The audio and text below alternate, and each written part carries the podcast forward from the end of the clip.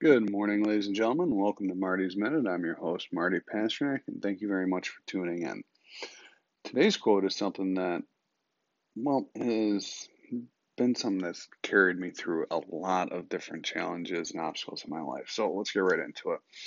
The quote goes I'm always going to work like I have something to prove. and most people, like me, we rise up when we feel it's necessary to prove something to someone you know, whether this be for the job or for a loved one or for a relationship, a political office, you know, whatever it may be that you're actually doing. Push comes to shove, and we need to prove to somebody that we're right for whatever. Man, we put the pedal to the metal and we kill it. But then we stop once we achieve it. You know, uh, there were many times, and there, there was uh, when I was younger, I was a manager at a Wendy's within three days of working there, um, because I wanted, I wanted to show my worth, I wanted to prove it. But once I became a manager, I didn't continue to show my worth. I didn't continue to push myself. I just was happy being the manager, and that happens for a lot of us. We get really comfortable after we hit our target, and we kind of get lethargic, if you will. We hit that plateau and it made me think, why can't we work every day like we have something to prove? And the simple fact for me is, I forget that I have something to prove. Because I really do, and so do you, every day. And it's not necessarily to someone else or, or for a job or for any of that other stuff. For me, I've got to prove to myself that I'm growing. I got to prove to myself that I'm better than I was yesterday. And sometimes that's tough to keep me motivated. You know, it's not enough all the time. So something that that's helped me a lot, especially in recent years, is remembering the people that have told me I can't do things. And I gotta tell you, the people in my life that have put me down for whatever reasons or have told me even the truth, really, because there's been times where my actions have shown that I can't do something. Um, I don't hold grudges on them today. I don't hold resentments towards them. If anything, I'm grateful for them because a lot of times they pushed me harder than I could push myself because I sometimes lack that intrinsic motivation. But there's this one experience I had that has just floored me my entire life and has kept me pushing. And today I'm truly grateful for this experience. So when I was in high school, um, I was a horrible kid. I mean, uh, I was into drugs. I was I skipped school. I got in fights. Um, I, I was just not a good kid. And my second freshman year at my high school, I halfway through the year, my first year, I only passed German. I didn't even pass gym because I barely showed up to the class. The, my my second year in, uh, they were looking at kicking me out of school because I was just getting in so much trouble, and really, I was a waste of space. And the guidance counselor had pulled me aside, and it was times time to start the PSATs, you know, the practice SATs, and the following year would have been the SATs. I, get, I think that's how it works. Um, I'll explain what I mean by that in a minute. But this counselor sat down with me, and I remember his name. I'm not going to put it out there just because realistically it's his business and my business, but he sat down with me. He told me, he goes, Marty, if I were you, I wouldn't even bother taking the SATs. Because let's be real, you're not going to a two-year college, let alone a four-year college that's going to accept that. That's going to um, need this for you to get accepted. So don't waste your time. Don't waste your money. You're not going to do it.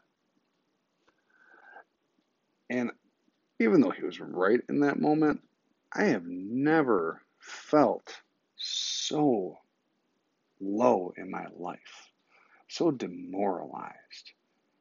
You know, and, and again, my actions at, in that time were proving him right. And I don't know his motivation. Maybe he was trying to light a fire under my ass, which must have been a very slow burning fire because it took a number of years to actually catch me. But I proved him right in that moment. And I didn't bother taking my SATs. That's why I have no idea when you really actually take them. I still have no idea of the scoring and all of that. And people have told me the scores on, and I'm like, okay, that means nothing to me. And I eventually graduated high school, but when I, I got a little bit older and I started getting my life kind of more on track, I looked into going to college, and this guy's words rang through my ears.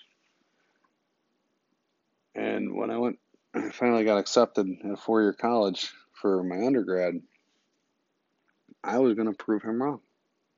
It was just that simple. I was going to prove him wrong that I could do this.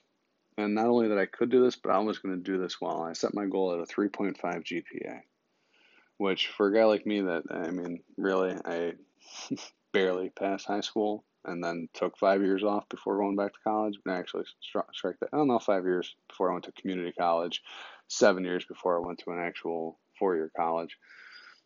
Um, a, a three five was a really high goal.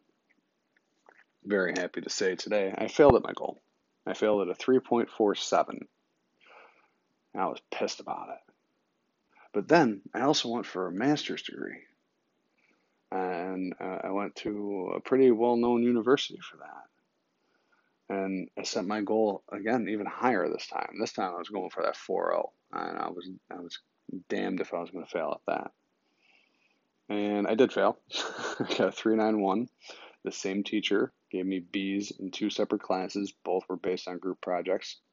I, I, I do hold on to that grudge slightly, but he knows about that. But through my toughest times through both those experiences, I wanted to prove that counselor wrong. I wanted to get that slip of paper. I wanted to show the world that Marty Pasternak, regardless of how he was as a student in high school, could achieve, and not only achieve, but achieve at a higher level than anticipated and expected. And I did that. And even today, when I'm facing challenges through, throughout my life, I, I look back at that conversation because in that moment, it wasn't just about school. He was telling me that I had no future. He was telling me that I wasn't worth the time to put into something that might be a future. You know, and today I'm sitting here, I got I got two degrees that have started me on this wonderful career. I'm looking at starting a third one by the start of the summer here, third master or second master's degree, third total degree, and I've got a third uh, certification uh, on the horizon as a goal, which is essentially another master's degree. I'm basically going to school for enough credits to be a, called Dr. Pasternak, which I've thought about doing, and I've talked. I've had teachers in colleges talk to me about that. But none of this would have happened if I didn't have that motivation, if I didn't have something to prove. And again, me, myself, is not enough sometimes because I can be comfortable. I can just sit and enjoy whatever pile of crap I'm in today.